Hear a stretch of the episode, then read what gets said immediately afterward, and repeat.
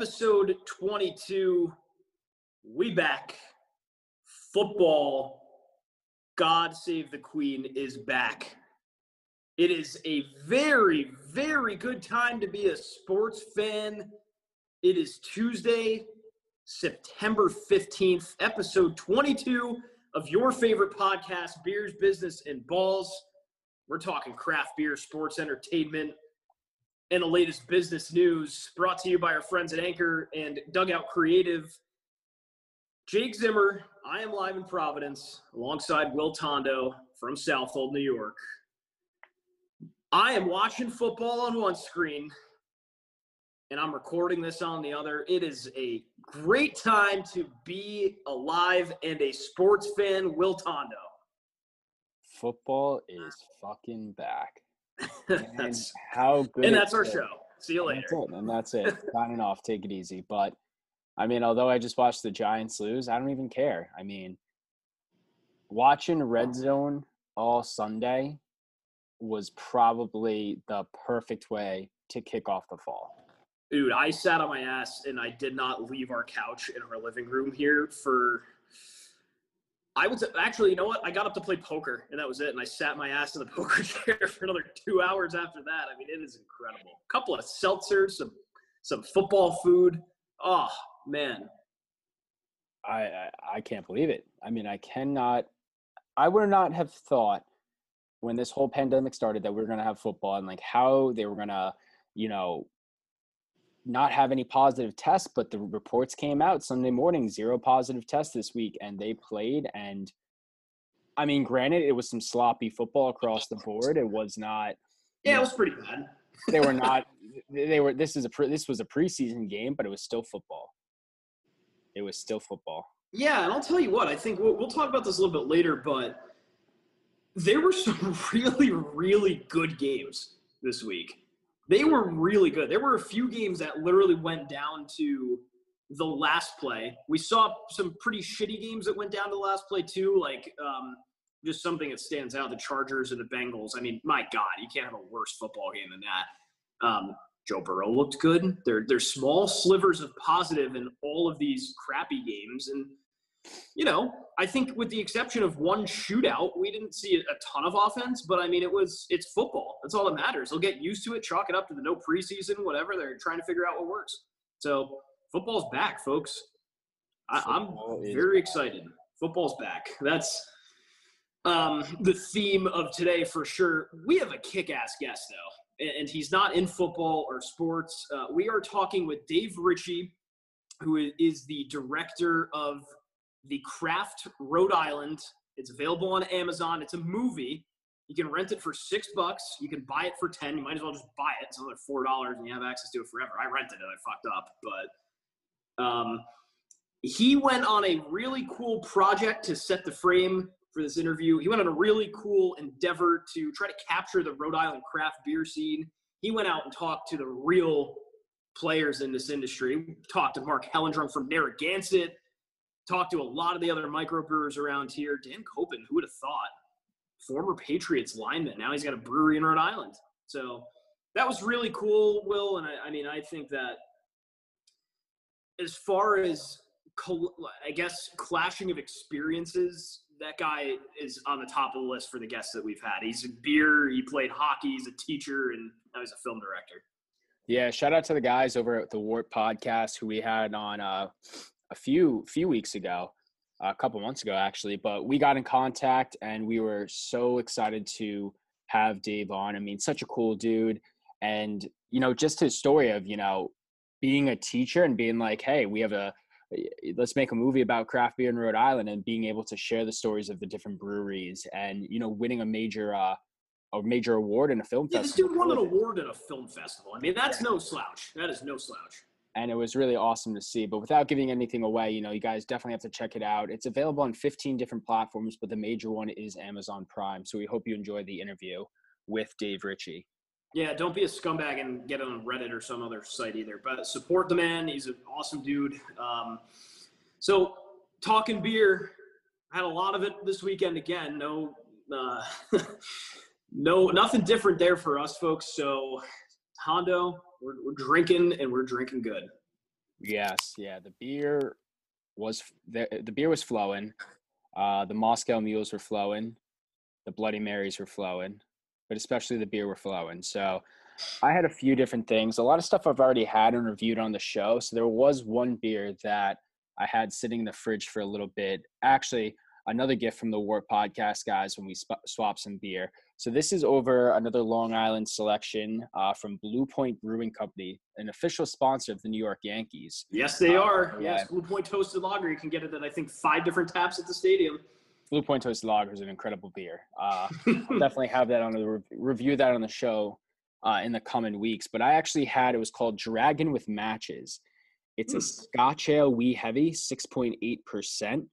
Um, it's a smoked Scotch ale that features prominent malty and caramel flavors. Uh, it was a limited release, and it included plum smoked malts. Uh, that's like what they had uh, promoted on the can. And it was also inspired from a Grateful Dead song, "Fire on the Mountain." There's a dragon. There's a there's a dragon with matches that's loose on the town. Takes a whole pail of water just to cool him down. Um, it definitely had a kick to it. It definitely you immediately had smelt that smoky flavor or tasted that smoky flavor, smelt that uh, smoky and caramel aroma, and I mean, it was definitely a good way to kick off the fall beer. I give it a 3.5. Uh, it's definitely not one that you can have multiple of. Um, it's more of a heavier beer, that dark uh, oak cask, brown colored lager, or not lager. yeah. Do you know what they? You know what they call those? There's a name for them. It's kind of weird. If you rated it on tap, you probably saw it. The wee heavy. It's a wee heavy. Yep. Yeah. The wee heavy. And um, I mean, it was very, it was very good. If I was at a brewery, I'd probably put that in my, uh, in my flight, but I wouldn't, would not get a full pint. Wee heavies are weird, and they they push themselves as a Scottish like dark red ale because they are, but they're typically like cast and put in barrels and stuff like that, and they call it wee heavy, I guess, because it's they brew it in very small doses, right? Mhm. But it's fucking potent because you have that you have the alcohol coming through from whatever was in it beforehand, pretty much. You get the whiskey, you get all that other shit. You know, they do that with tequila beers too. Yeah. They do that with like, you know, they put a little sea salt in there, some lime. That's pretty good. Uh, You know, I- I think you hit the nail on the head. It's not something like that is not what I would get a pint of necessarily. Or if I did, I'd stop it there and you know go something lighter. Um, it'd be in my flight. So I like that analogy. Uh, all right. New England beer, folks. We have talked so much about all the New England breweries, but I don't think we've even rated this yet. Boom Sauce. Boom Sauce. I mean, Lord that's one of, my, one of my favorites. It is, oh, dude. One of Um, my favorites. I had Boom Sauce at Laura's Bar and Grill. I think, I, I think I was 21 at the time, but that was the first time I ever had it. Um, can you say, can you say the best IPA in in New England? It's in the conversation for sure. 100% in Um, the conversation. Say it again. I said 100% in the conversation without I think so, and it's yeah, it's it's very bold, very complex hop profile. So they, I think they hopped it like with five different things. I think there's Nelson in there, so I don't even know. I'm not going to even try to find it and ruin uh, the perception of it. This is Lord Hobo's flagship beer, folks. If you're in Woburn or near Woburn, Massachusetts, and you have not been to Lord Hobo, I would respectfully ask that you don't listen to this podcast anymore. Um, I can't really talk shit because I haven't been there, but I'm not from Mass. So, uh, very, very bright and bold. So hazy, you can't see through it. Goes really nice with football, food, and heavy shit. Oh my God. Give me a 425 on this one. I would, now, it, it's. It's borderlines the way that you drink it. It could be a four or five sometimes. I think if it's coming off the tap and it's crisp and Mhm. clean and it's brand new, you have the potential for four or five. I had it at D&B Craft Kitchen, New Bedford, Mass. this past weekend. Um, it was very good. We had it out of the growler, so I think it was a little bit, you know, watered down, but it tastes different. Everyone knows that. So give me a 425 boom sauce. Try it out. Our friends at Lord Hobo, um, they've they've got some great stuff. They serve 617 at Fenway. Um, it's kind of weird because that's like Blue Point is the Yankees beer, and Lord Hobo has the the Boston beer. So yeah, there you go. I'm coming to a stadium near you, folks. Hopefully, we get back there soon. Let's hop right into business. Uh, we have been talking about TikTok for weeks now. Who hasn't at this point? Oracle came out of nowhere this past couple of weeks and said, "Yeah, dark we're into horse. dark they're, horse pick. The definition of a dark horse. They're trying to uh, get their hands on anything that has cloud data, pretty much, and you know, increase their uh, their operations in, in that department for sure." They were not. So there was a lot of confusion when this started here. Broke on Twitter earlier uh, in the week and they said oh, Oracle has been selected as TikTok's suitor but not the case. People jumped the gun on it. All that really happened was Microsoft was eliminated or they you know withdrew their bid or whatever with growing concerns and all that stuff. And Oracle was announced as the TikTok's trusted tech partner. Um, so I mean they take over the U.S. ops, most of them, um, and it sounds like well they're going to cut a deal with them to to make it a little bit more beneficial for both sides to to operate in their own silos. So I think this is good. Yeah, I mean, no one could have expected Oracle. They're kind of that company in Silicon Valley that it's not the flashiest, but it's very, you know, still a very successful company and very uh, reputable. But no, yeah, they were one of the first to, to establish themselves. So yeah, I mean, I was still surprised when Walmart had their name out for uh, TikTok. I was like, Walmart. Yeah. I mean, like now we're just kind of be like, who's making the bigger monopoly at this point. I, I understand that play though, and our friend Zaid, of course, Zaid Admani on uh, Admani explains on Twitter, TikTok, all that good stuff. He had a really good breakdown of why Walmart could be in there, and I mean it's consumer data. They want their hands on how oh, young people 100%. are shopping, and if I feel like that's the one area where you know young people aren't going. They're not going to Walmart. They're going to Amazon or anywhere. You know, their their search starts on Amazon or Google. So I see what Walmart was up to. Um, yeah, weird though. It was I did not expect it. It took me a bit to put it together. So it'll be interesting to see. I mean, what actually comes to play with this. I mean, the app isn't going to change for those who love TikTok. I mean, nothing's going to stay the same. I mean, nothing's going to change uh, with the regards to usage. But I mean, you should be happy that your data isn't going to be fully sold off. Uh, what has been taken, the damage is already Let's done. not jump the gun yet. yeah. What has been taken, the damage is already done, but they have what they need. They have what they need. That's the Chinese people have what they need. Um, that is life. Yeah, I don't know. This is uh well I want to know what the terms are, right? Like they say that they're going to add all these new jobs, which is great because it makes Trump happy, right? Um, I think they're going to add like 20,000 American jobs, which I, hey, that's really good. Hey. Um, I want to know what this partnership is going to look like, though. Like, I feel like these never really go too well, or maybe it's just for the brand. I don't really know. I don't yeah. know. So, regardless, we're going to keep our eyes on that. We, we talk about TikTok every week at this point. It's a big news. So, um, yeah, I offer no further perspective. I think we're, we're hearing stuff as it comes out. Oracle is clearly, you know, they have their head screwed on straight and they had a plan. So it was interesting though to see the stock not take a huge jump. Yeah, it did, and that's you know they. So I saw on Robinhood, and I went on this morning when they announced it, um, or when the news started coming out. I think it was a little bit before pre-market, and the shares halted. It dipped really quickly, and they stopped. They froze the shares because there wasn't an official statement yet.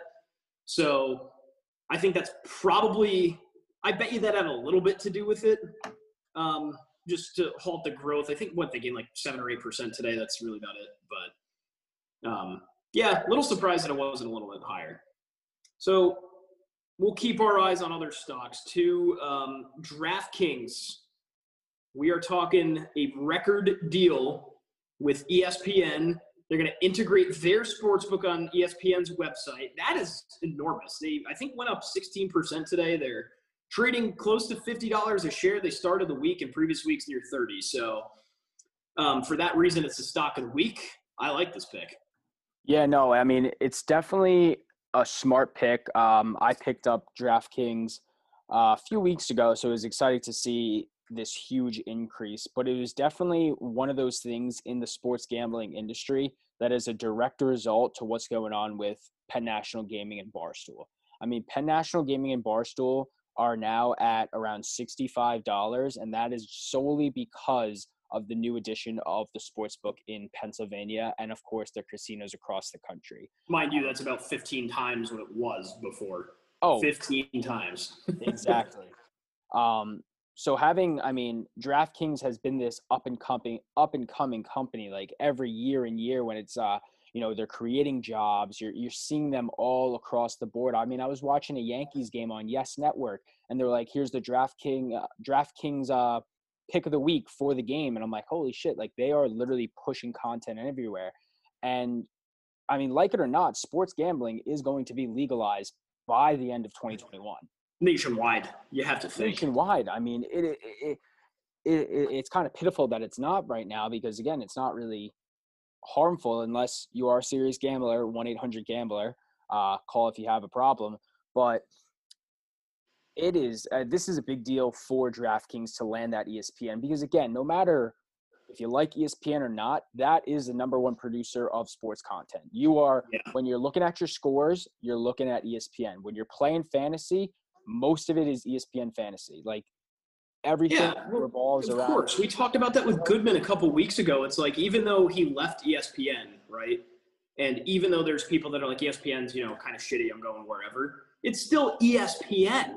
It is the their tagline of the worldwide leader in sports. I hate to say it, it's no bullshit whatsoever. They yeah. are the sports media entity of the entire world. It's ESPN. Yeah, that's I mean, no slouch. no slouch at all. No slouch at all. Uh, I mean, they're hosting Monday Night Football still. it's like it's one of those things where you know, no matter if you like them or hate them, ESPN is still that top dollar, that top king. So landing a deal like Shit, and they always will be. They and I believe um also at DraftKings, uh, Caesars landed uh, this deal as well, or a similar deal with ESPN. Someone, in, I, I know they've been dealing in Vegas yeah. I, am not sure what they're up to. We're going to find out a lot more about that in the next months, I'm assuming, because ESPN's in. If the Vegas folks are dealing with them, they're going to want to publicize it a little bit more too. Um, this is really good. I, and there's time to get in on DraftKings. I could see this stock doubling. I could. You know, I wouldn't be, again, not a financial advisor. Um, do not sue me if you lose money.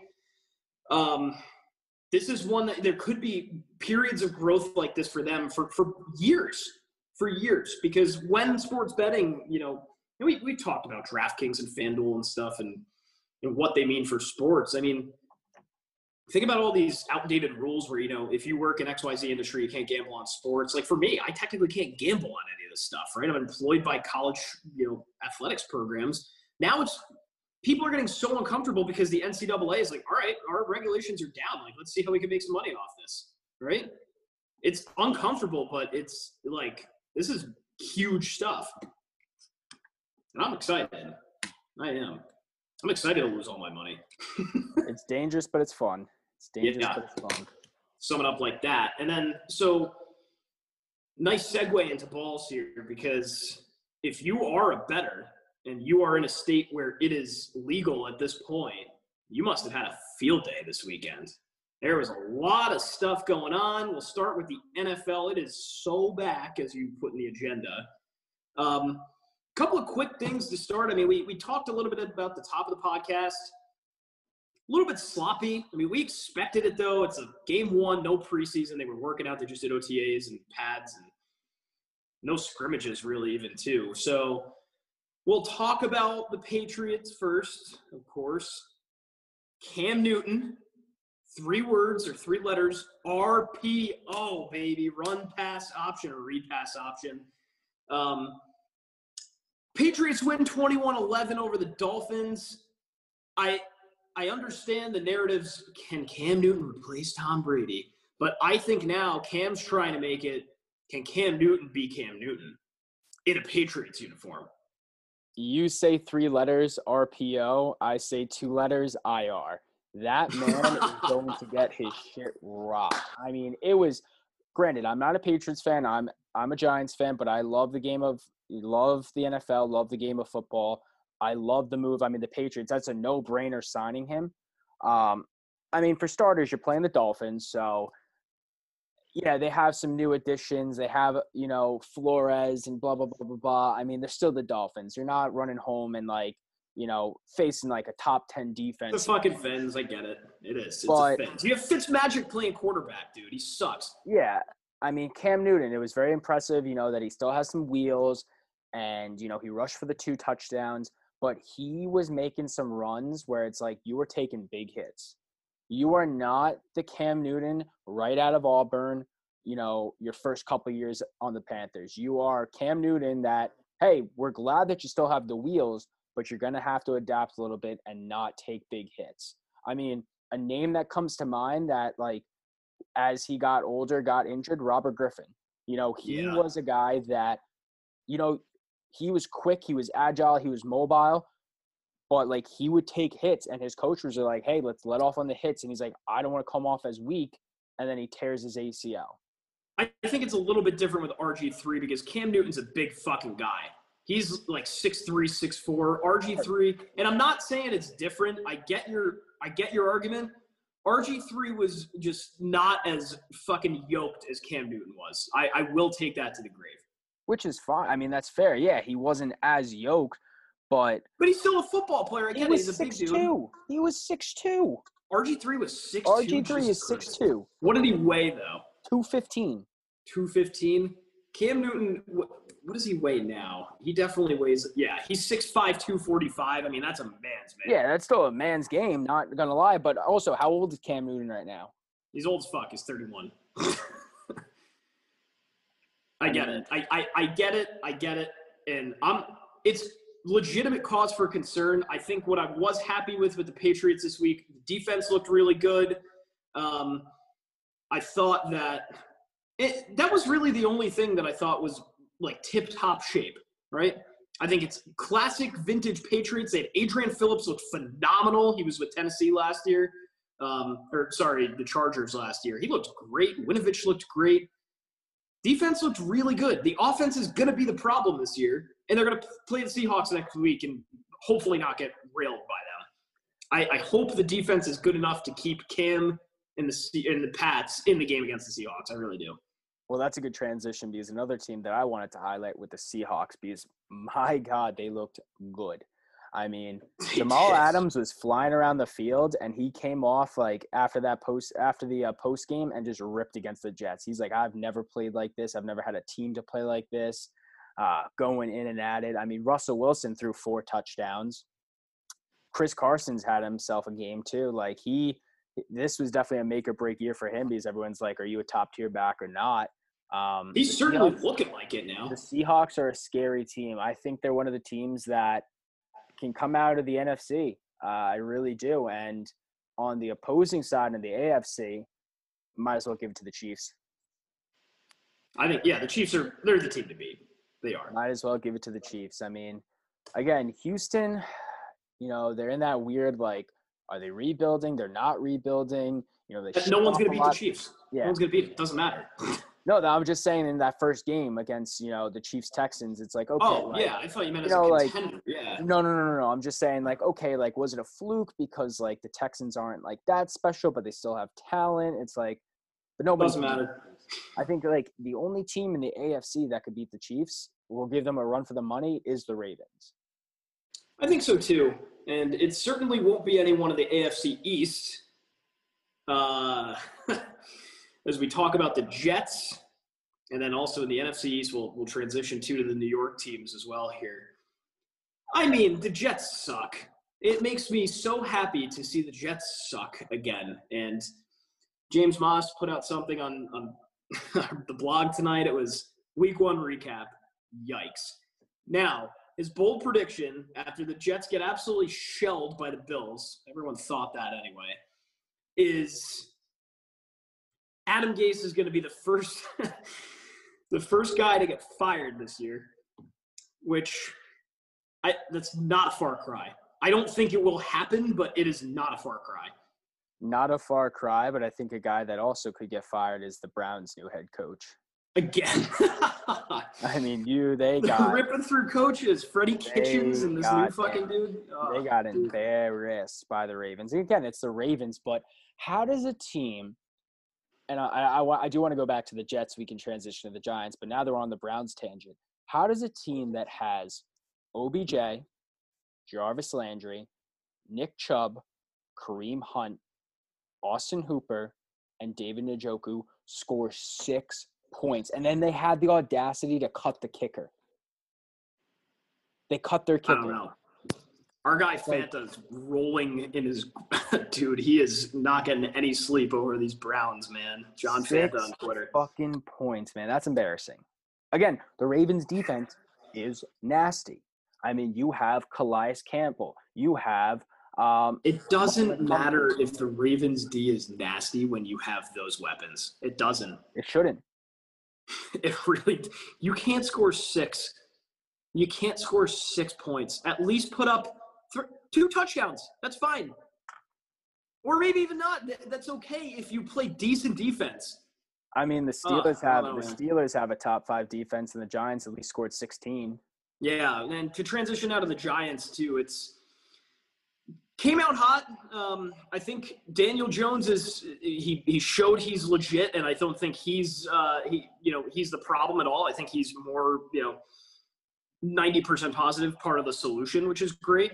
Um, they started hot and then nothing cooking after that. So not a great debut for Jason Garrett uh, as the offensive coordinator for uh, Giants. They started hot. I mean, I have not had excitement watching a Giants defense since 2016. Yeah. So the defense looks sharp. Uh, the offense, I mean, Daniel Jones threw two picks. One of them was an incredible grab by TJ Watt, so I'm not blaming anybody. I mean, that was just pure athleticism. The second one was a fucking dookie in the red zone, his first red zone pick ever. Mm-hmm. And I mean, that's because like it is such a young, unexperienced, not young, but like they have a left tackle, Andrew Thomas, who's like, this is his first game against a top five defense after not having a preseason or true OTAs. Like, yep. it's going to be a learning curve. I mean, you know, you're, you're facing up guys against Bud Dupree, TJ Watt, uh, Heyward, like that. Like, the, the Steelers front seven is is nasty, and like they held their own, but they could not make any running lanes for the for Saquon, which sucked. I mean, he had like 15 rushes for six yards. Like, come on. And that's like I'm not even also blaming the you know the line on that because it's like Saquon, like you could have made some more moves. You could have made some more moves, but I mean, Darius Slayton, he was a bright bright spot. He had two touchdowns. Uh, the defense, you know, again, you're facing James Conner, uh, Juju Smith. Big Ben still has some gas in the tank, but he was still looking eh. I don't know. Chalk this one up as a as a learning curve game. I'm not I'm not disappointed. I'm not I'm not mad. I'm disappointed, but there was a lot of those though, and I think we we've got a lot more to talk about in the NFL as the season goes on. So keep your eyes peeled for some content for us. Yeah, we didn't talk about Tom Brady, and that's we'll, we'll save that for another day. yeah, that was. We'll give. I mean, the Saints are a tough team, so. I mean, Tom Brady, he did not. We'll save it for another day. Yeah, yep. we'll save it for another day. for another day. We can do a whole podcast on Tom if we really wanted to. Um, we'll rapid fire NBA, MLB, and then NHL, and then we'll go into our interview with Dave Ricci from the Craft, Rhode Island. Uh, get it on Amazon and 15 other streaming platforms, folks. Great movie. Uh, NBA, who would have thought Celtics and the Heat are the Eastern Conference Finals? Uh, on the other side, it's Nuggets forcing Game Sevens against, against the Clippers. Um, you know, this is a weird playoffs. I think the, the Celtics went through the ringer against the uh, the Raptors. They made them work for it. They lost a double overtime game in Game Six. It is not easy to win after you lose a heartbreaker like that. So, I mean, tough to beat the Heat right now. It really is. But I, I there's I, I, think the Celtics are more talented than the Heat are, but the Heat are riding a, a massive wave. They really are. Yeah, I mean, I'm gonna write up a blog once the season's over and say what we learned from the bubble. And the one thing is like the Celtics are no joke, and they haven't been for a couple years, and they're coming at that point. Um, but in this case right now, I'm gonna say Heat in seven. Heat in seven. Okay. I'll take uh, uh, I'll take the Heat in six. Yeah, I just don't think the Celtics can come over that push. Uh, what Miami's dealing with right now, but anything can happen. I mean, especially right now. I mean, looking over in the West, I think the Clippers will come out of that series against the Nuggets. But on the other hand, I'm like the Nuggets are riding a hot streak right now with the game with push to push to the corner. They could upset upset the Clippers. Yeah, Clippers. But I still have the I still have the Lakers coming out of the West. Um, the Clippers had Game Five in the palm of their hands, or Yeah. game. Yeah, yeah, it was Game Five. They Yeah. fucked it up. They they made a few dumb plays, and I don't know. I, I think the Clippers win that game, but the the Nuggets could cause some damage. Not really sure. Um, yeah, that's really. And then the Giannis sweepstakes too. Giannis Antetokounmpo uh, allegedly nothing confirmed, but you you got to be stupid if you think he's not going to look at the very least. He sat down with ownership and it's like they said they're making up a plan to bring in, you know, have a nice little lucrative uh off season. I mean, names that are coming around flying around that they could be trade candidates. Ben Simmons, Yeah, Chris Paul, um, Chris Paul is a trade candidate. Yeah, I- absolutely is. you know, and like the Sixers might implode, they might not, who knows. So it'll be interesting to see. Or, you know, if Giannis is not going to return with them next year, flip them while they're hot. I mean, they'll get a pretty penny for Giannis. Yeah, oh, they will. So, but we'll talk more about that in the coming weeks as news develops. Yes, we will. MLB and NHL too to round things out. Uh, Yankees finally have a nice little win streak going on. If you're losing every single game for like a week, thank God. This is we're we're getting to the playoffs, which is wild. Um, they announced the bubble system in the MLB, so they'll play at some regional sites. Um, what I don't get is the wild card games are being held at the team's like home stadium. So why yeah. the fuck are we doing a bubble? So here? wild card home parks for uh, one through four seeds, all three games. yeah. I mean, Why are we doing a bubble? what's the point? Like yeah, we're this far along, and I get it. You minimize the risk, but I mean, it's like you kind of you they are literally shooting themselves in the foot. It's such an MLB plan, and I get it. It's practical, but it's just funny to see on paper. Yeah, yeah. I'm not really too sure what the thought process was, but NLDS is going to be down in uh, Texas. You got Globe Life Field and Minute Maid Park. And that's where they're doing the the World Series and stuff after that too. The? World Series is at Globe uh, Globe Life Field, and then the A- get for them. yeah, and the NLCS too. Um, Yeah. And then the ALDS will be at Petco Park and Dodger Stadium. ALCS at Petco Park. Um, but yeah, well, this is the first year of Globe Field now. Globe uh, Globe Life Field. Yeah, so they had Globe Life Park before, and then they they They- knocked that down and made and built yeah. Globe Life Field right next which to it. Which looks like so. a, a airplane hangar. But it does. It does. But it looks that's just from the outside though. I think yeah, excuse me. Um inside the it's a nice stadium, whatever. I don't care. It does look like an airplane hangar, I guess. Yeah. Um so that's baseball. I'm sure we'll have more for you uh, as this goes on. We're gonna have to do like a full sports podcast. Um, don't forget about the Mets then- too. Don't forget about the? Mets. yeah, Stevie. True. Yeah, real quick. we're it's we're running out of time for this segment here. But Steve Cohen buying the Mets, A Rod officially out. We're getting ink to paper now. Just wait on wait on the league vote, and billionaire Steve Cohen taking over the Mets. Good for him. Fuck the Mets fans. Everyone's like, next off season we're gonna get Trevor Bauer. Uh, we're gonna get freaking George Springer, and we're still gonna have a billion dollars. Like you guys yeah, you see that on tweet. It's like, wow, LeBron's gonna come to the Mets, You guys and so is Leonard Fournette, and so is like, oh god, this, is funny. fuck out I. I, the Mets fans have waited so long for Steve Cohen, though, so let him have it. I think that's a great move. He gives a fuck about the team, which the current owners don't. So that's a huge improvement. It is. He gives a fuck. He's a sports fan. I, I get that, and I don't really respect anyone that says that they don't like Steve Cohen. So good for the Mets. Uh, real quick hockey check: Islanders and the Vegas Golden Knights down three one. Uh, we're going to get a Stanley Cup that probably features none of them at this point. I hate to say it, but the way this is going, I, I really don't think so.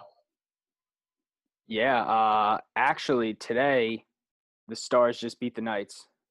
Okay, so the Stars, Stars are are in. in. Yep, Islanders Stars are are next in. out. Uh, probably, probably. Well, we'll keep our eyes on hockey. We really haven't talked too much about it. We, we've got a lot of blog content going on with hockey, so that's where we'll defer you. Um, that is pretty much all we have for the for our segment of the show. Let's hop into Dave Ricci. It was a great interview, folks. If you like beer and you like movies, I mean, shit, this is this next 40 minutes is going to be very much for you. So, without further ado, let's hand it over to Dave Ricci.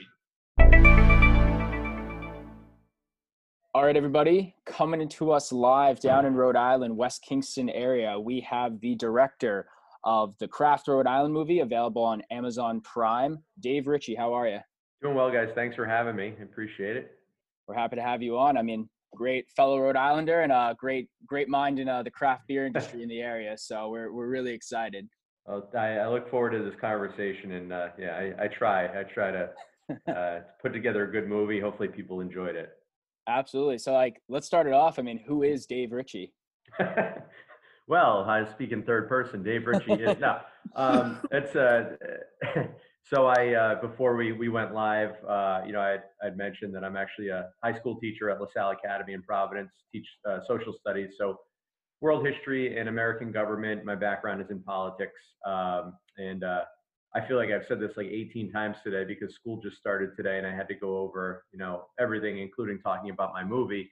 But um, yeah, I'm a lifelong Rhode Islander. I, I grew up in Smithfield. Um, we moved there when I was like four, so I consider that my my hometown. Um, and then I ended up in high school going to LaSalle Academy where I teach. Um, I played hockey uh, growing up. I played hockey at LaSalle, and then I actually played hockey at the University of Rhode Island as well. And um, when I was actually in school, I, I took up you know history and political science. So we really started uh, our company doing a lot of that stuff with uh, with political campaigns and things of that nature. And then uh, I sort of was a casual craft beer drinker back in like 2017, and we were doing some work uh, for local PBS, and they were looking for some content. So the idea for the Craft Rhode Island came about through those conversations, and uh, the original plan was to was to do uh, the movie for PBS, but they were unable to come up with uh, the funding that that we required uh, or would have liked, and so we ended up kind of finishing it mainly on speculation. And uh, we were fortunate enough to get accepted into the 2019 Rhode Island International Film Festival, where we ended up picking up a grand prize, which obviously set us off on this trajectory, picking up an agent, getting a distribution company to uh, to want to carry us. And you know, as you said earlier, Will, we're we're available on Amazon Prime and about 15 other platforms across the country. You know, locally, uh, FiOS, Cox, Comcast. Um, so people want to check out the craftri.com. They can see a full list of platforms. And I don't know if I just answered your question or not about who is Dave Ricci, but that's that's kind of the opening answer that I'll give you uh, regarding that. So I'm a teacher and uh, I guess a film director. We'll get into all of this good stuff. You, you touched upon all of the points that we are going to hit in this conversation sure. for sure. But let's clear the air to start. Yeah. You just said you're a Smithfield guy. Yeah. And we've got a bone to pick with you Uh-oh. being Bryant Bulldogs alumni too. So so what yeah. the hell's up with that? You just go down to play hockey or was it beef against yeah. Bryant, not wanting to go, you know, to school five minutes away from your hometown or what? Yeah, I think it's mainly the fact that uh, that Bryant is literally like three minute a three minute drive from where I oh, grew oh, up. And uh yeah. and so uh or maybe I was too dumb to get into Bryant. I'm not I'm not too sure. but um no, I I uh I actually wasn't sure um, after I finished up playing at LaSalle where I wanted to go to uh, to college. I, I, was thinking about going to play junior hockey and trying to live that dream and become like a 21 year old freshman, you know, playing maybe some lower level Division One or something like that. And uh, I was presented with an opportunity uh, to play at URI. At the time, they were they were talking about going Division One, which was attractive to me. I, you know, I wasn't going to go to the NHL, but I was a pretty decent player and uh, and they were building a new rink as well. And uh, so Coach Augustine, who's now a good friend of mine, uh, recruited me to come down there. And I was like, oh, sure, they'll be D1 by the time I'm a sophomore. And now I graduated uh, like 16 years ago, and they're not yet Division One. Um, yep. So, but we we did get a good new rink down there at Boss Arena, which maybe my kids will end up you know starting their careers at since we live right down the street now. Um, but interestingly, so URI is Division One club, and um, uh, which is probably the equivalent of like D3. And uh, but but we in our division was like Penn State, Arizona, Arizona State, all of which now are full scholarship D1. And at the time, you could tell those teams were really, really good. And it was only a handful of years after I finished up playing that they ended up going full scholarship. You know, I wish that that was the plan for URI, even though I obviously am am no longer able to play. Um, but uh, but still to this day they're not. So no beef against Bryant. Um, I like their fireworks on the Fourth of July, but it just wasn't really uh, some. I actually, you know, even though I own a business now, I and they're known for for business mainly. Um, it was never really a consideration, with all due respect. So sorry, Jake.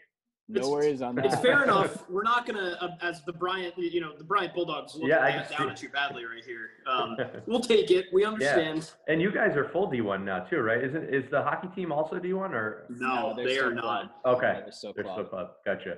Yeah, Um, but everything else is. So I mean, Yeah. that, that's the one thing I feel like that in hockey programs too. To go a little bit off topic is you, you have that weird divide where you either have like a really really good um, Division One club team that is Mhm. very competitive with like the higher end D three teams Yep, too, right? yep, so yep. it, it's so weird that that dynamic in in hockey that's not necessarily Division One, but I mean it's competitive nationwide too, which is wild. Yeah, and there's I don't I don't know if this is the case for other sports. I know you said you you did you know you announced women's hockey and soccer and things like that, but in hockey in college hockey there's like there's really no D2. So you either go D1 or if you're maybe like a smaller guy or something like that, which I kind of am, like D3 is basically like D2 and so it's kind of like off by a level or so, but I don't know if that's the same for all college sports or not, but Can yeah. you still so- kick it on the ice or? I I um I haven't played since 2005. I I finished pl- yeah I finished playing um at URI in 04 and then the following summer um a few of my friends asked me to play. I played that summer and then I just haven't played since and uh, got into obviously some other things that I was interested in and now I just don't have time. I have a three and a two year old so you know I think maybe if they start playing I'll kind of get back into it. I've started playing street hockey again in my like in my yard and in my uh, driveway with my uh, trying to teach my son how to play and uh, so so I'm starting to get some of the dangle back, but uh, but I think it'll be it'll be a long way to go. I need to like start running first and getting in some shape uh, before I decide to to start getting back on the ice. So maybe someday. Someday, I feel that about getting back in shape, especially with all the uh, heavy craft beer in the area. It's tough to uh, get Dude, back that cardio. It's insane. I we you know doing these podcasts and um, like I was on the Crafted Company uh, podcast maybe like three weeks ago, and it was over at Linesider. So Jeremy Ruff and I were were there, and then you know we were announcing the beer that he made for our movie, and I was like, oh, I'm gonna take some beer home, and I was like trying to pay him. He's like, no, here, take a case. Everywhere I go with these guys that are in our movie, they're like, here's a case of beer that's like eight percent, probably like 600 calories of beer.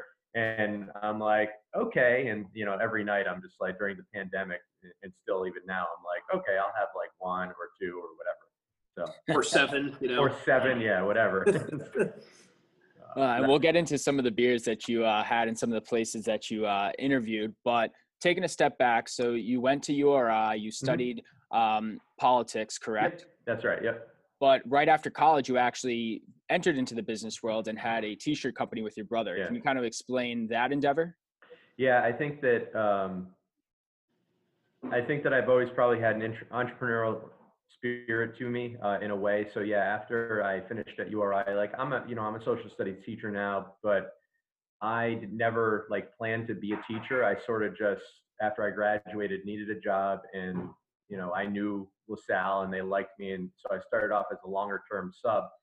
And because I finished in like four and a half years, so I graduated in like December. So I was a long-term sub for that for, for the remainder of like the 2004 2005 school year, and um, ended up getting hired. Luckily, um, the 05 06 school year. So, but that summer I was um, I had started that stupid T-shirt company with my brother, and um, and so my brother went to RISD. He has an illustration degree, and so you know he's he was kind of like the artistic.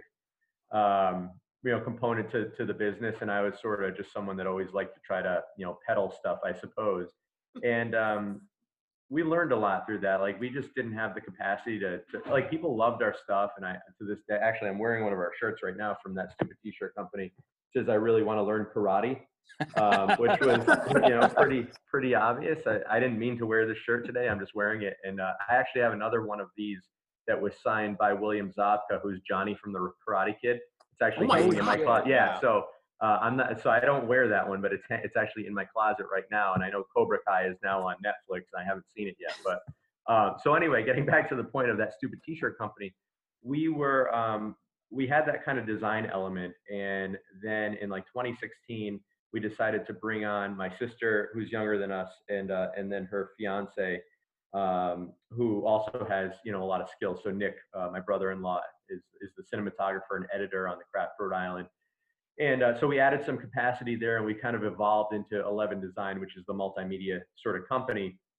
Um, and like I said, you know, I, I always I like to I like to I like to think that I'm creative. I suppose of our family members, I'm the least creative one of all of us. My sister's a pianist, my brother's a guitarist and the illustrator. My mom's a professional cellist. I can't play an instrument a lick. Uh, but but you know, at the end of the day, I think just the fact that I was able to conceptualize the craft Rhode Island and write the storyline and you know find out who to interview and how to interview them and stuff like that. Maybe there's a creative bone in my body, and um, and so that's kind of how it happened. So you know, it was probably always going to be the case where that stupid T-shirt company was going to be sort of just the the initial um, uh, you know plan, and then it was going to evolve into whatever it evolved in. So, uh, but but that had to happen. We had a ton of fun too, and and some of the shirts we made I just like can't wear anymore because we probably get us into some pretty big trouble. But but it was uh, it was fun at the time, you know, to to do that, and it was all in good fun. We were never trying to offend anybody with anything that we. And just and for to those clarify, listening, yeah, just to clarify to the listeners, the name of right. the company is uh, yeah, that stupid, it is that, that stupid T-shirt company. Yep. For everyone listening, going like, why does he keep saying like that's it's stupid? yeah, that's it the, is literally called that stupid T-shirt company. Yeah, we we eventually were like, oh, we needed like tags for our shirts too to be sewn on, so we came up with a tag that that was we're stupid. So it, it it's kind of like the uh, uh, with double entendre or whatever, where it's like we are stupid and W E A R we're stupid. So we we had all of ah. that going on and uh, like I said, you know, we'd sell them at like the WBRU summer concerts and stuff like that. And but like you can't sustain a company when you're selling like 15 t-shirts once a week, you know. so it was it was uh it was a necessary evil to kind of get to where we're at. But you know, I think if you're if you're into trying to start up companies and stuff like that, you try a lot of things and then you sort of figure out what eventually works. And I think that's what happened with us. On the topic of this being your creative outlet, you know, you just yeah. mentioned that your whole family was very, you know, artistic mm-hmm. and, and, by the book, um, you know, gifted in the in the artistic lens, I guess, yeah. right? So let's fast forward now to 2017. Yeah. You hop into the film industry. You, mm-hmm. You've clearly been thinking about this uh, this idea in this movie for, yeah. um, you know, I guess, quantifying what the beer scene in Rhode Island is right. and the people and the stories that make it up and the, the problems and overcoming everything. Mm-hmm. What made you dive into the film industry and why was it craft beer in Rhode Island for you? Yeah, those are two good questions. I think, um, so, you know, like I said, we, my brother and I got a drone like in late 16, late 2016 and started, you know, doing a drone reel. And like I said, he's, he's very talented. And so, we uh, we did a drone reel called Above Rhode Island, and we released it on Facebook, and uh, it went like mini viral. It got like over a thousand shares in two weeks, like seventy-seven thousand views, and and like I said before, PBS picked that up, and um, they they were playing it as an interstitial in between like their you know whatever shows they were showing at the time, um, but they were also going through a transformation where they needed more material, and um, so they approached me and they're like, hey, you know, we're thinking about some documentary content. You know, do you have anything in mind? And at that time, you know, like I've said in other places, like I was drinking, you know, Sierra Nevada and uh, Heavy Seas, Loose Cannon, and uh, Harpoon and Sam Adams, and some of the bigger craft beer names out there. Um, and I had kind of started hearing about, you know, Foolproof and, and uh, breweries like that in Rhode Island, Newport Storm. And so, you know, being someone who uh, who's interested in research, you know, I was like, well, this first of all, I do like beer, and I know other people like beer, so I started with that. And I was like, I think this is like a thing that's going on across the country. Again, at the time, I wasn't like going traveling and going to breweries and stuff like that, but I knew that there was something there and that people would probably be interested in it if we could pull it off. And then, like I said, you know, they told us to go for it without actually planning on ever paying us for anything but um, but I think I think I was able to identify the fact that like this was a thing that was happening and growing and emerging in this country. And then you know I think we hit it just right where like you know I would say probably the boom happened in like 2014 2015 at least in Rhode Island. Um, but in 2016 there was that major legislation that was changed that allowed for a whole new wave of breweries to come in and so we're only a year after that, you know, in 2017, and so we were able to kind of find, um, you know, the storyline with with a lot of these breweries kind of exploding, right? Uh, so we we kind of covered like, for example, Proclamation was in their old spot. That's where Shaidzon is now, currently right down the street from my house. And we were able to like not only film the closing of that brewery, but the opening of their new one, right? And so I think that we were just very lucky with the timing of the movie, kind of being able to document really the explosion that took us at least through the pandemic, let's put it that way. And now everything's gone to shit, but not my fault. So I think what I don't really, I don't know whose yeah, fault it is. and that's a, a whole another conversation. But you know, speaking on that, I feel like the Rhode Island breweries specifically have done a great job bouncing back and uh, really following along with like the different guidelines and ensuring that you know people they're one still making new beers and uh, you Right. know surviving through this pandemic. So we're really thankful for that. Um, yeah, absolutely. one thing that I really enjoyed about your production was it was just a good combination of like showcasing the different stories and perspectives as Mhm. well as like providing the historical context. Like one thing that I took away that I didn't really, you know, I did research after watching was Jimmy Carter back in the 70s um, was the one that passed the legislation to allow home brewing. And a lot of these people, Right. you know, were home brewers before they started brewing. So Yeah. what were some of the stories that you uh, really enjoyed just like talking to the different uh, brewery owners as well as you know just creating the film overall Yeah, I think um, the fact that exactly like most of the people, you know, like Sean Larkin, as he said, you know, from Revival, never expected to get into beer. He was doing culinary, and it was an opportunity to make some, you know, some more money than he was making, you know, trying to trying to start his own restaurant. But for the most part, you know, you go back to even like the Newport Storm guys or Newport Craft, um, and then all of the breweries, the brewery owners today. Um, it started off as their passion, and they were just doing it because they loved it, and then they figured out how to how to turn it into a business. And I think that that speaks in a weird way to sort of what we were trying to do with our company in knowing that we like to be creative and and sort of whether it was making funny T-shirts or um, you know doing whatever, you know, writing music, which I don't do once again, but um, but it was kind of like in a weird way telling our own story except through the lens of the brewery owners so i had an immediate connection with them because i love hearing what other people are doing to sort of chase their dreams and pursue those.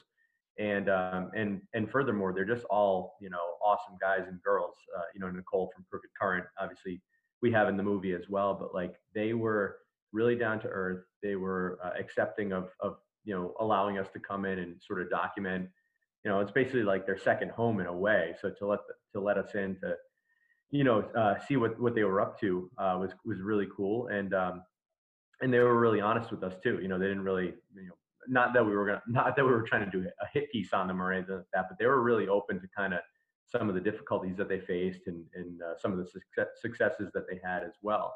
So like i said i think it was kind of in a weird way sort of pursuing our own story through the lens of of uh, you know documenting the brewery scene as well which which i think made it even more special Yeah, part of what struck, I think, both of us were the stories for sure, which is why I think Will asked that great question. Um, and, you know, part of what stuck out to me was the barriers to entry. I mean, like, it is, I don't really think it's ever been easier, to be honest, because you guys, you have guys that are doing these full-time jobs like you know Efren Hidalgo who's at FM Global stands out to Yep. me right he's a vice president right yeah and he's you know Yeah. Handling uh he, he's like developing software and stuff Yeah. and he's got yeah he's coming home on weekdays and Yep. he's going to providence brewing company to do Yep. his passion i mean yep have the barriers to entry ever been lower dave for any aspiring home brewer especially in rhode island No, I don't think that the barriers to entry have ever been lower, which is nice. Like even, you know, Efren's a great example. Uh, first of all, he wasn't even going to be in our movie. I didn't know a thing about him. And then at Ocean State Beer Fest in 2018, he just came up with his, you know, his Astro Mutt like mask on, and he's like, "What are you doing?" And we were making making the movie, and he's like, "Can I be in it?" And we're like, uh, "Okay." And now Efren's one of our great friends in in the industry.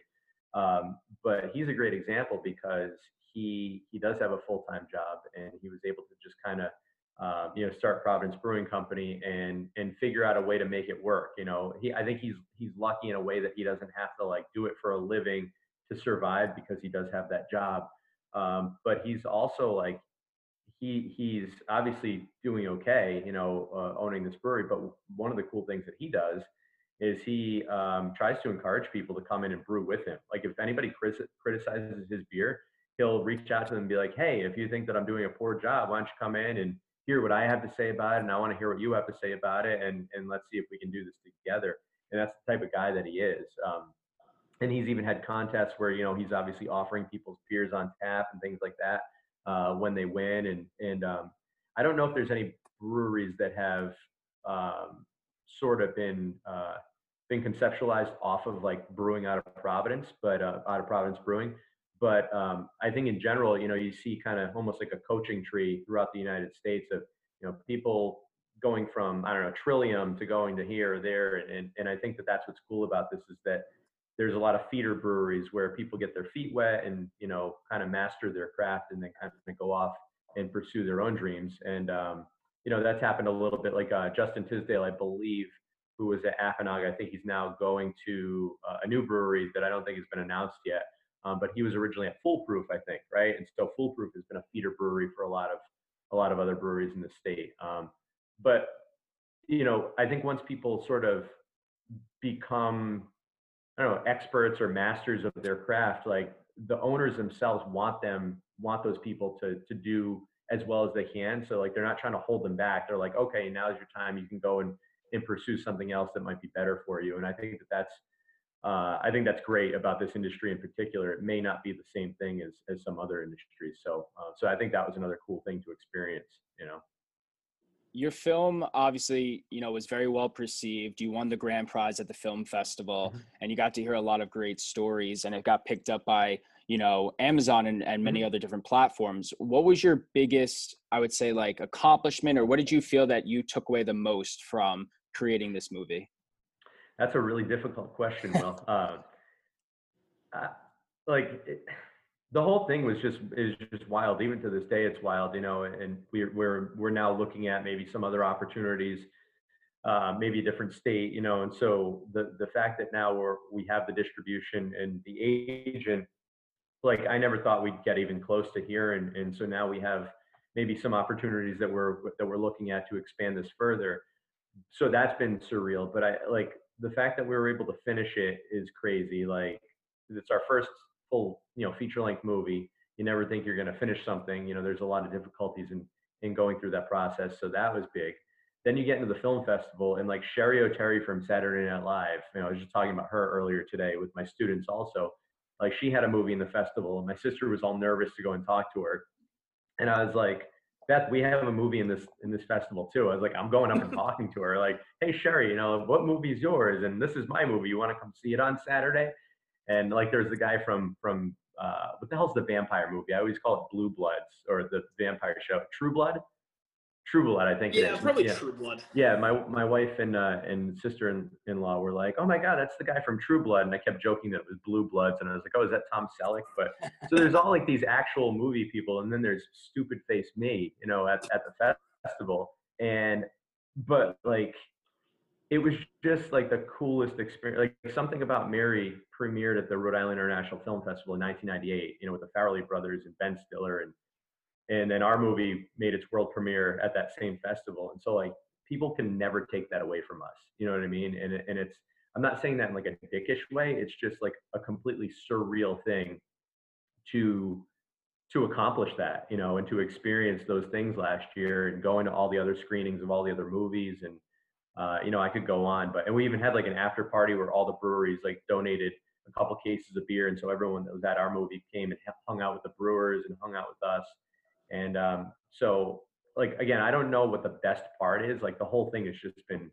insane. Like even when when Therese, uh, our agent, calls, you know, I joke like, "Oh, that's my agent," but in reality, it actually is like again another dickish thing to say, like, "Oh, hang on, that's my agent," but like who the hell? Eh, like it's just crazy the fact that we were able to, to get so far, and um, and who knows what comes next. But it's been fun.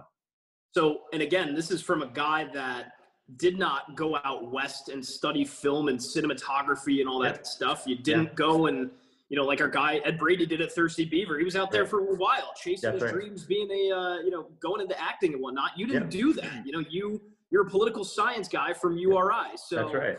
that being said, how did you get the help right how did you yeah. bridge that gap between you know amateur film producer to Yeah. someone that actually has a shot to you know win an award and be taken seriously in film? Yeah, I think that's a great question. You know, you asked earlier about barriers to entry. Have the barriers to entry been ever ever been lower in the in the craft beer scene? And and no, they have not. You know, so there's it's easy to kind of get into it. And and I would say the same thing about the film industry, right? I mean, the the technology has become so commonplace that like if you're if you're a good storyteller, you can and if you're a little bit lucky, I mean, there certainly we had some luck involved in, in accomplishing what we were able to.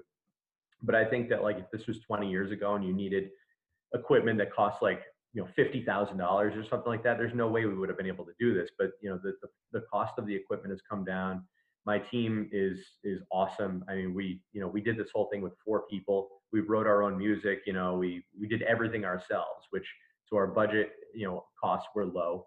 Uh, by the way, Ed Brady's a great guy. I know Ed very, very well. Oh, So he is the he is the goat, man. he- He he's an he's an awesome guy. I actually didn't know that he he pursued acting, but um, but that doesn't surprise me. He's a good dude. So You'll have to ask him uh, about that. yeah, for sure. So, um, but yeah, I mean, I, I think that you know the timing was, was right for us, where we were onto something that's a compelling story. I think we did a good job. Um, you know, obviously, I think the fact that it was local helped us get into a local festival, even though the festival is so prestigious.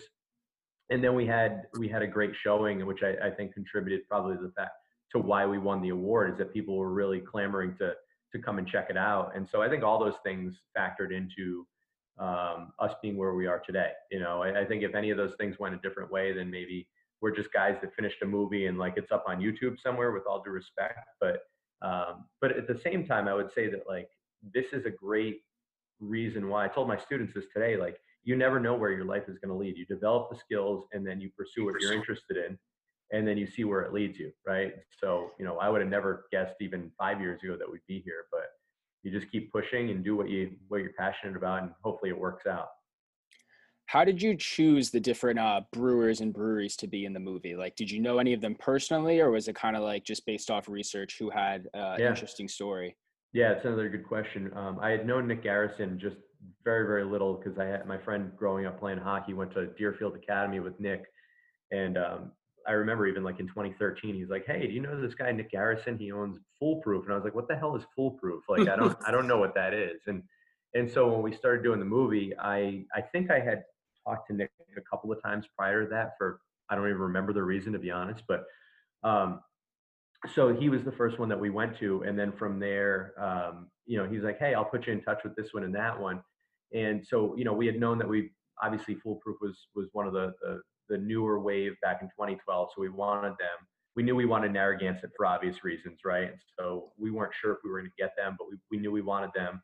We knew we wanted tilted barn who uh, i'm drinking a polywog right now from tilted Okay. barn and uh, yeah, so so we knew, you know, people were just raving about them. They're like, oh, you got to go to Tilted Barn, you know, blah blah blah blah blah. So we knew we wanted them. We knew we wanted Proclamation, and then you know, on the other hand, like Providence Brewing Company and Linesider, which you know is owned by Dan, one of the owners, Dan Koppen of the Patriots. Um, they didn't even exist yet, and so it was like a last minute thing where we're like, holy shit, like a Patriots player, you know, former Patriots player owns this thing. We got to get them in there and see if he'll talk about the Super Bowl, right? And so there were some some that we planned on getting and then some that were kind of lucky. And then there were some like Grey Sail that and, and long live that we really wanted to get in there and it just didn't our schedules just didn't work out unfortunately. And so um you know like i said probably about six of them uh, were planned and then like a few of them were sort of you know luck and timing sort of thing. And, then, and that's kind of how the story came together. That's really cool. And we we're long live guys, so we would have Mhm. loved to hear from Armando. Yeah. We'll have to catch up with him some other time. But Yeah, I talked to him Um, on on the phone, and um, it was like May, and we were. I think we were. I think we were like finished filming or just about to finish filming, and so I talked to him on the phone. He's a great guy. It wasn't like, no, I don't want to be in the movie. It was just like, hey, are you available next week? And we just couldn't make the timing work, and then we just like kind of forgot about it, right? Um, and like even the same thing for Buttonwoods with Morgan. Like I, I didn't. I didn't know him uh, well, although the, the can designer Frank is one of my good friends, and um, but we had just kind of finished up and, and we didn't get Buttonwoods and people are like, why the F isn't Buttonwoods in it? And it's like, you know, you unfortunately can't get everyone. Um, but, but, uh, but Mo- Morgan made a beer for us, by the way, even though he's not in the movie, which is really cool. So it's awesome. I think it's you. You guys did a really nice job of balancing out, obviously, the the craft micro scene versus you know the the Gansett story, right? Sure. Thank you. And Chief Gansett himself, Mark Hellendrung, had a lot to say about how they had kind of been through the ringer over the years, right? Yeah. And about how they kind of had to reinvent the wheel back in the, um, you know, the 19, I'd say 1900s, but I'm Yeah, talking yeah. about the, you know, what from their from their very origin to what they are now. I mean, they- Right. they, have, oddly enough, a very similar story to a lot of these uh, these other folks, I guess, that are in the industry now and trying to make a name for themselves. Yeah, I think that's I think that's exactly right. If you go back and you know they started what in 1890 and and you know had their you know they had success almost immediately, but then prohibition hits and you know they're kind of scrambling and trying to reinvent the wheel and and all of that stuff, and they were able to do that luckily. Um, but I think that's exactly right in, in a in a way. Like you're looking at what's going on with the pandemic now, and like it's a small thing, but but even look at like what Efren's doing with you know his his QR code, like you know touchless stuff where you can kind of look at the menu and things like that. And so these or the uh, the curbside pickup or or whatever it might be um, you know Linesider's got their stuff going on where they're trying to you know reinvent themselves as well moving to more canning than than tap room sales. Um, so yeah i think that that's a big part of this whole industry is like you kind of i don't know where oh there's jake. Oh, I'm sorry. Yeah, that's okay. So um, yeah, I think I think uh, innovation and and sort of evolving is a big part of this industry, whether it's from you know, the 19th into the 20th century or today. And you know the the laws are always changing, the environment is always changing. There's always new competition, and uh, you know these guys are all trying to stay you know one step ahead. And um, but like I think the fact that they are you know at, at at its heart, I keep going back to the entrepreneurial spirit, but like they really do. Like if if you have that mindset, like you kind of figure out like what you have to do next to, to sort of survive. Um, and that's the same for Gansett, you know, 100 years ago, and that's the same for these guys now and gals. I keep saying guys, but um, so yeah. So I think that the Gansett story is very, very similar to to to the stories that we're seeing today. and the movie shared a lot of information that I that was new information to me. I mean, Jake and I are both uh, you know fans of a lot of breweries in the Rhode Island area, and we love Mhm. to hear their stories and history. But uh, Foolproof having the casket beer with Jameson, like Yep, I remember yep. looking that Huge was come like- up, yeah. and I was like, after hearing that, I was like, oh my god, like that's pretty cool. And then Yep. even more with Narragansett talking about. Like I had to like go back after watching the movie and seeing like, oh yeah, they are in Jaws. You know, Right, like right. you know, it's like wow, like I, you know, because when I watched Jaws as a kid, it's like I don't know what Narragansett beer Of course, is. you yeah. know? But it, it definitely portrayed a lot of interesting uh, little tidbits, and we don't want to give up too much because we want our viewers to watch the uh, Sure. movie. But one of the closing questions we do have: What are some of your favorite beers in the area that our listeners should try?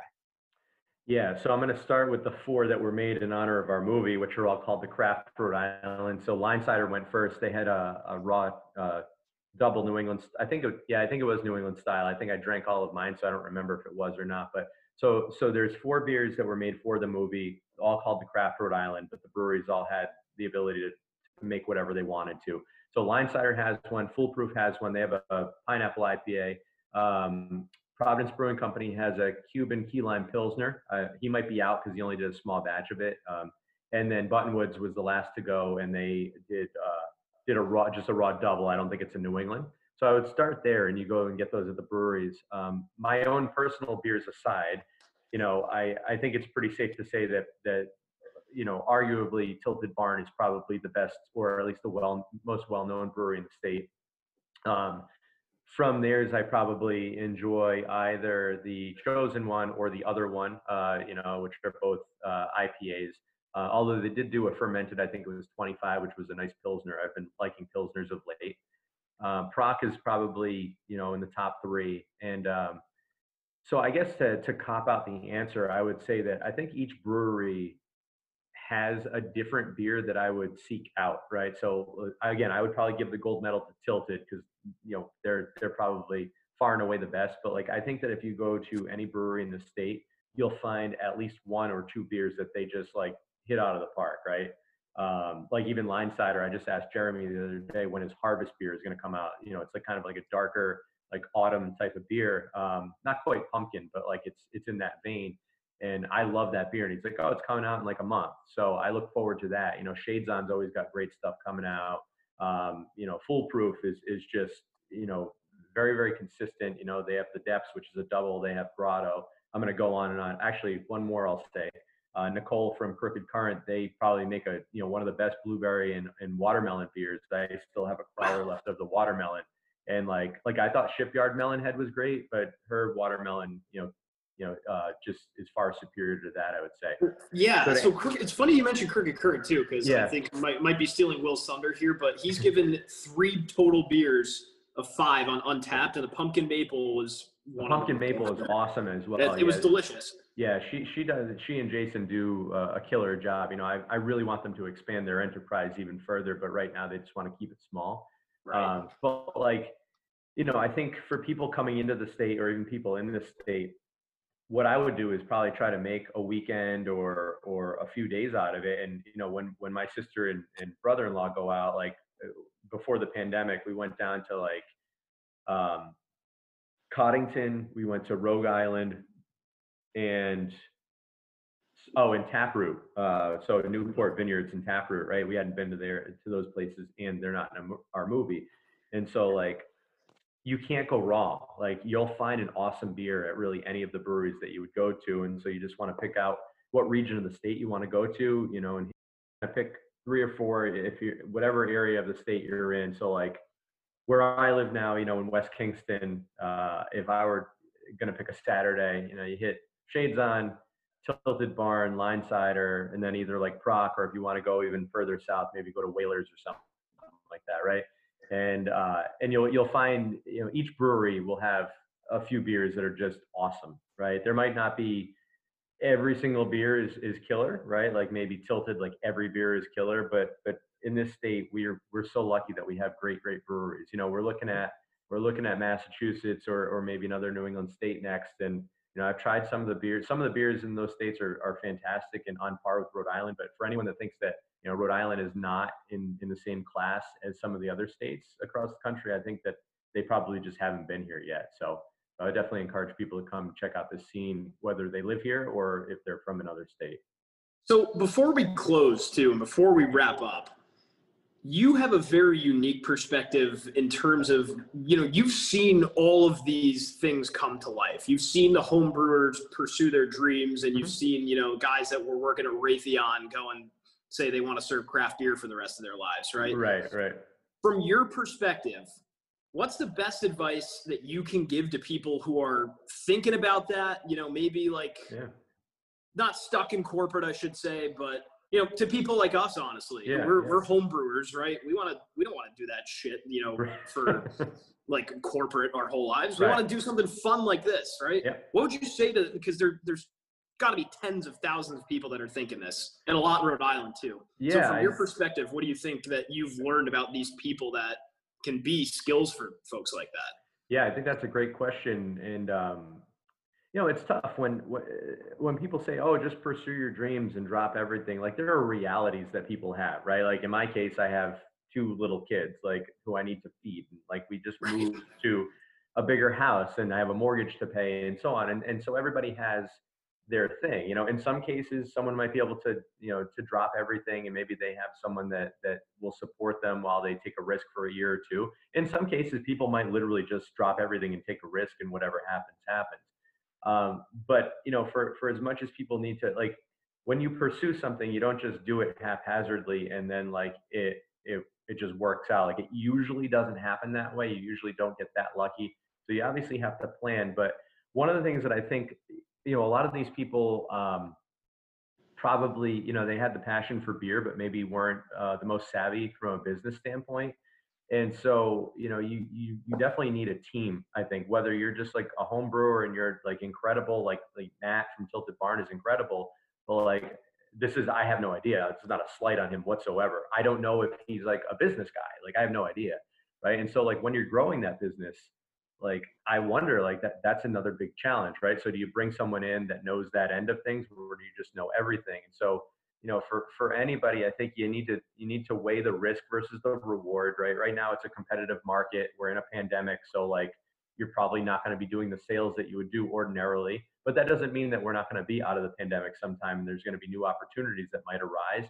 And maybe at that point people you know people take the plunge. But i would say that you know it's the same thing for our company. Like we don't have an office space because that's like an unnecessary cost that we don't really need given you know the fact that we're trying to grow it and grow it and grow it. So um, so i would say you need it you absolutely have to have a team whether it's your spouse whether it's you know a, a friend who's a business guy whether it's a friend who's a master brewer. Like you can get into this thing because i do think that there is room for growth still. People keep talking about oh it's saturated and there's no more growth to be had. I argue over and over and over again the key is to get more people to know that craft beer exists, right? We know it because we're in it, but there's a lot of people that are like, oh, I didn't know that was a cool thing that we could do, right? So there's still opportunity, but you have to do it in a smart way and, and find a team that works for you. And if you do that, then I think that absolutely people can become the next Trillium or Treehouse or Tilted or whatever it might be. So, uh, and it's the same for people even not in the craft beer scene. You know, if you have another interest, you just have to you know you have to get a little bit lucky and you have to have some skill around you as well for sure awesome. Well dave thank you so much for joining us. We really do appreciate it.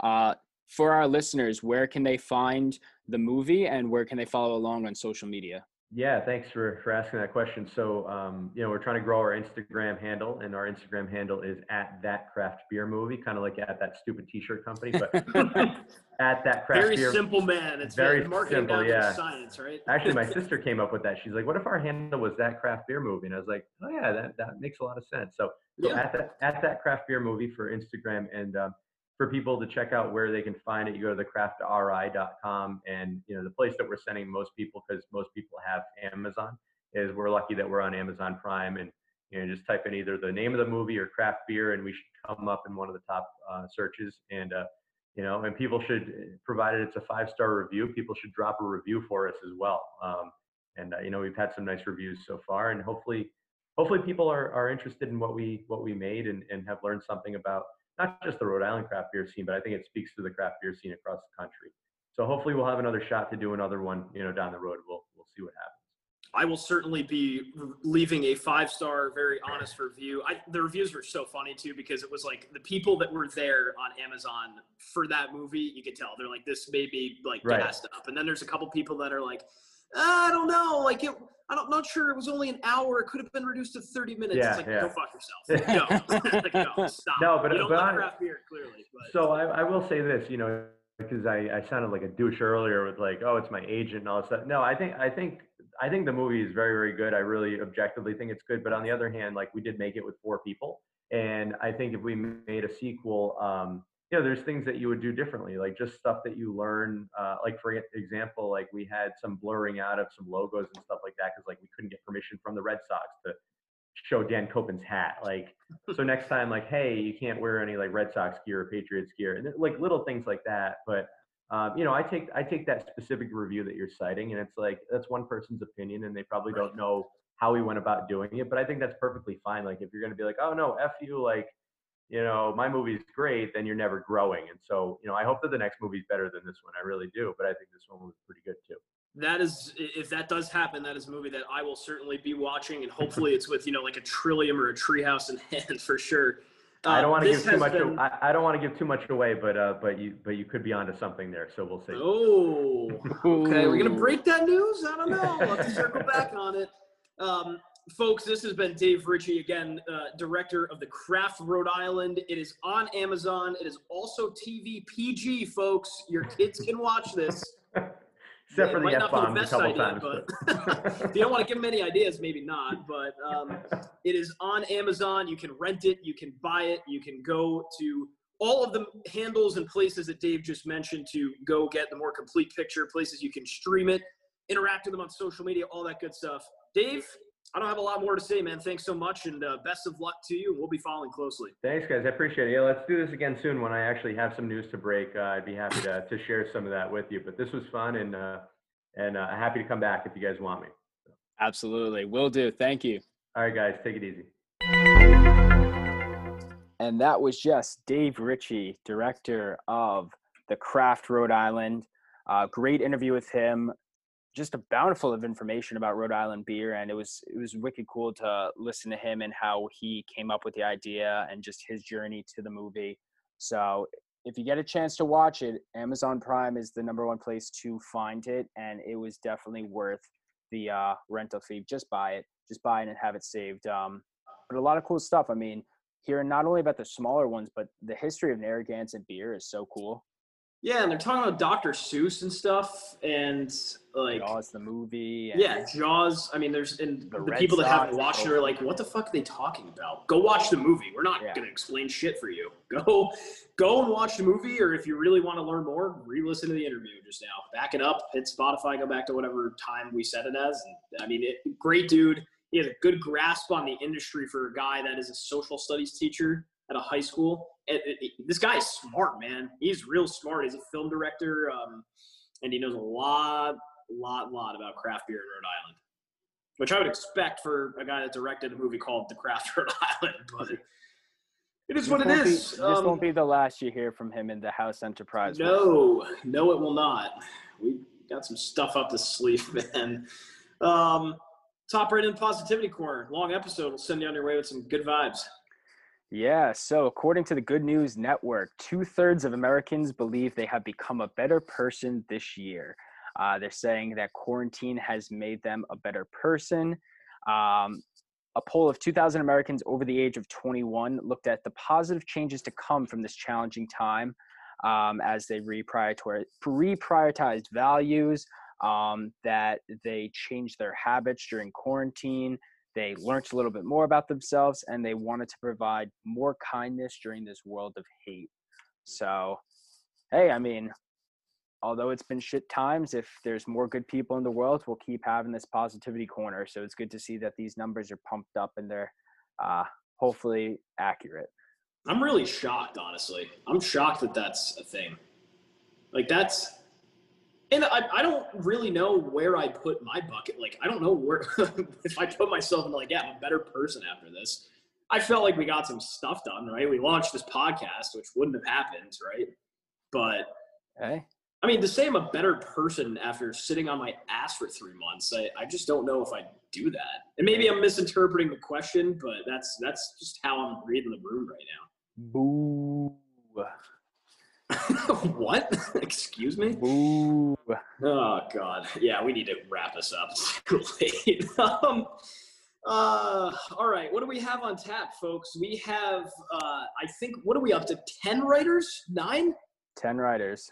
10 yeah okay house uh, house enterprise blog is cooking we've got some cool things that we're thinking of doing for football uh, just offhand we've got chris handel covering the bills um, i'm on the pats james is on the jets you're on the giants we've got uh, sam who is covering it's a lot of gambling stuff which i like that's really good and then we're going to have other things mixed in, right? Um, big welcome to Ed Zalen, who is going to be covering the Eagles.